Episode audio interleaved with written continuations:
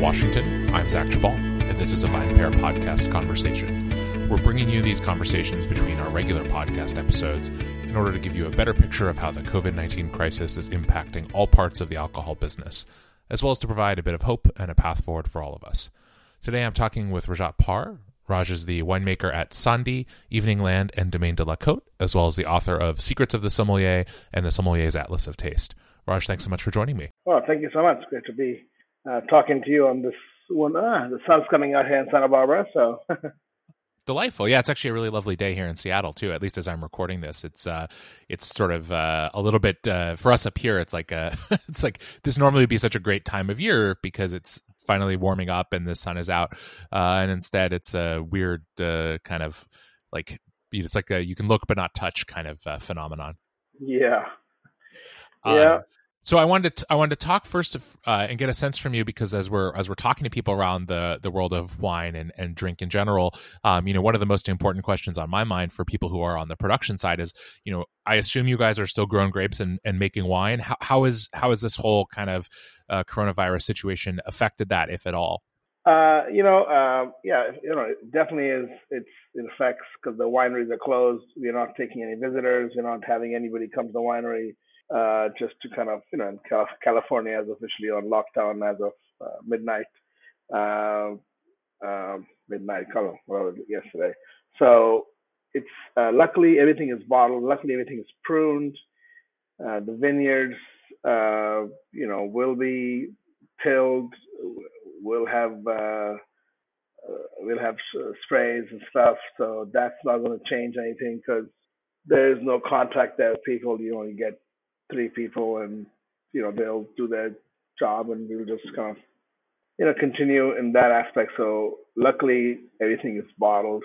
So we we do have some bottlings coming up in june and july. So let's hope uh, there's better news in the future. Uh, but you know and meanwhile just trying to communicate and and do whatever we can remotely through a computer and telephone and email and still kind of be in touch and see if any of our uh, distributors, importers need any help, if there's any uh, possibility to have some video conferencing or some educational things to share with with with uh, with our partners who you know sell our wine. I think it's important to kind of not just give up on the situation, but to kind of try to get better, try to improve things, our website, and you know do things which will you know so we are ready uh, since we have a lot of time right now. And uh, yeah.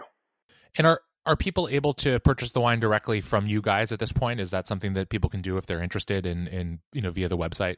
Yeah, yeah. So of course, uh, uh, you know, Sandhi Evening Land is still you can buy from the website. Uh, Parr Wine Club also uh, bought from the website. So we're still shipping wines, um, and you know, uh, also on the flip side, uh, still buying wine. You know, I'm I'm trying to, you know, I mean, we all need to drink wine and support each other. So you know, try to, uh, you know, still still support people uh, around the, around the country, and uh, and still kind of, you know, just try to live your life uh, the same way, except you're not hands on on on anything at this moment, yeah. but but still, you know, you still got to cook. You still got to, you know, hopefully go for a walk. Uh, still got to get some exercise and still kind of, uh, you know, keep keep motivating and reading and and checking in with friends and and partners to kind of see everyone, you know, make sure everyone is, you know, you gotta, you gotta stay calm and gotta keep our keep our balance in our life. Yeah. So you mentioned buying wine, and I'm, I'm curious. One of the things I wanted to ask you about, since you are, um, in addition to being a winemaker and, and obviously a, a, a, very, very acclaimed uh, former sommelier, but you're also a, a, writer and have traveled extensively, um, kind of throughout the world. Um, if people want to explore the world of wine at this point in time, but obviously can't do so physically, I was I was hoping you could kind of offer our listeners um, some suggestions of wines from maybe different parts of uh, of the world, or at least different countries, some things that people could could presumably get their hands on, uh, whether it's specific wines or just sort of styles or regions, and and maybe say, hey, you know, like this is a way to experience something, and even if it's just in your living room um, with a partner or even by yourself, it's still a chance to kind of taste something from another part of the world and and maintain that connection. Are, are there specific things that you would recommend? Yeah, you know, I mean, you know, I think that when you are, uh, I won't say bored, but when you have less to do, your mind is totally awake and you know and and you're ready for new information? And you know i was just looking at you know uh, a couple of new books not new but you know in the last year or so you know the the the book uh, the wines of the french alps uh, which is wink lorch's new i guess new newer book on the wines of savoy. And so i you know i think i think it's a good time to maybe buy some savoy wines and read that book because you know, Savoy was uh, it's just pretty pretty unknown for many years, and now there's a lot of good producers coming being imported in the country, and most of the wines were always consumed in uh, you know con- consumed in um, in in France. Uh, another another really nice book. Uh, you know, uh, to read and to, to explore the native wine grapes of Italy by Ian D'Agata.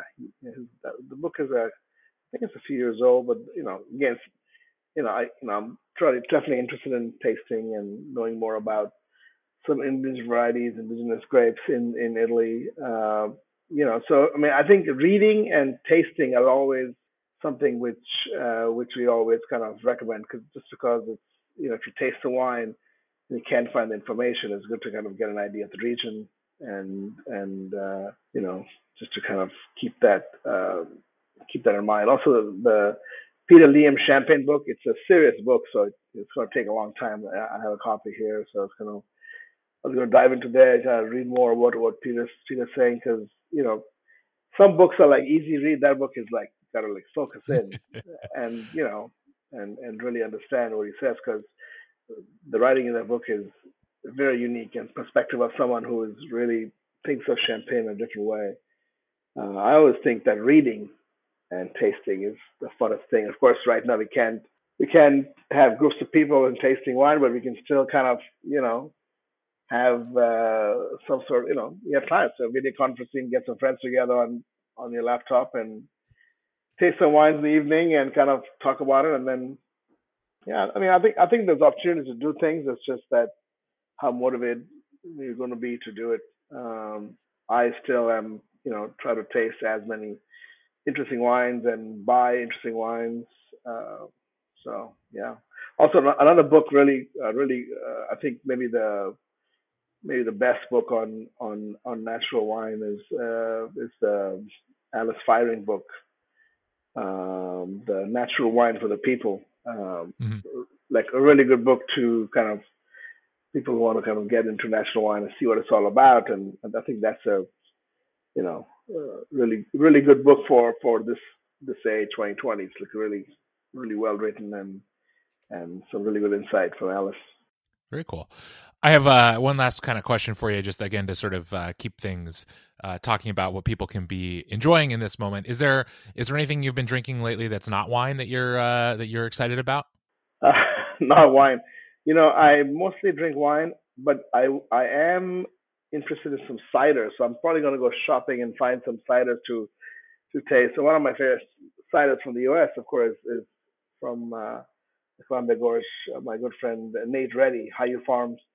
That's a really amazing cider. So uh, I'm going to try to find some of that and some other stuff from Switzerland. And but I, you know, I haven't I haven't uh, drank a lot of ciders. I've tasted a lot of ciders, so I want to dive into that. I don't I don't drink um, many other spirits. You know, I I do love mezcal from from Oaxaca and Puebla. So so a little uh, a little copita every couple days because you know yeah you're at home so you can't really you yeah. usually just start drinking too much so you have to like you know keep it uh, keep it keep it in check. So but uh, yeah, tasting different things. You know, I have uh, lots of random spirits and things which you know, you know, I used to come open for friends, but no one's here now. It's just me. so, yeah. You know, yeah. So you just got to, uh, you know, uh, see see what you can see what you can do. But yeah. Excellent. Well, Raj, thank you so much for your time. Uh, we'll uh, we'll put some links for uh, for people who are interested in, in finding the wines and the books uh, in the description for the podcast. If you're interested in checking out um, all the many things that, that Raj has been involved with, and uh, and we'll we'll uh, we'll maybe check back in as as the summer gets going, and uh, you know, hopefully we return to some semblance of normalcy. We'll, we'll look forward to. Uh, Thanks so much for listening how, to the Vine uh, podcast. If you like what you've heard, please rate us or review us wherever right you get your podcasts. It really helps people discover the show. Excellent. Now well, for the credits. The okay, VinePair podcast you. is produced by myself and Zach Geballe and is engineered by Nick Patri. We're recorded out of Cloud Studios in Seattle, Washington, and also in our New York City headquarters. I'd also like to give a special shout out my co-founder, Josh Malin, and the rest of the VinePair staff who help us conceive of the show every single week. Thanks again for listening.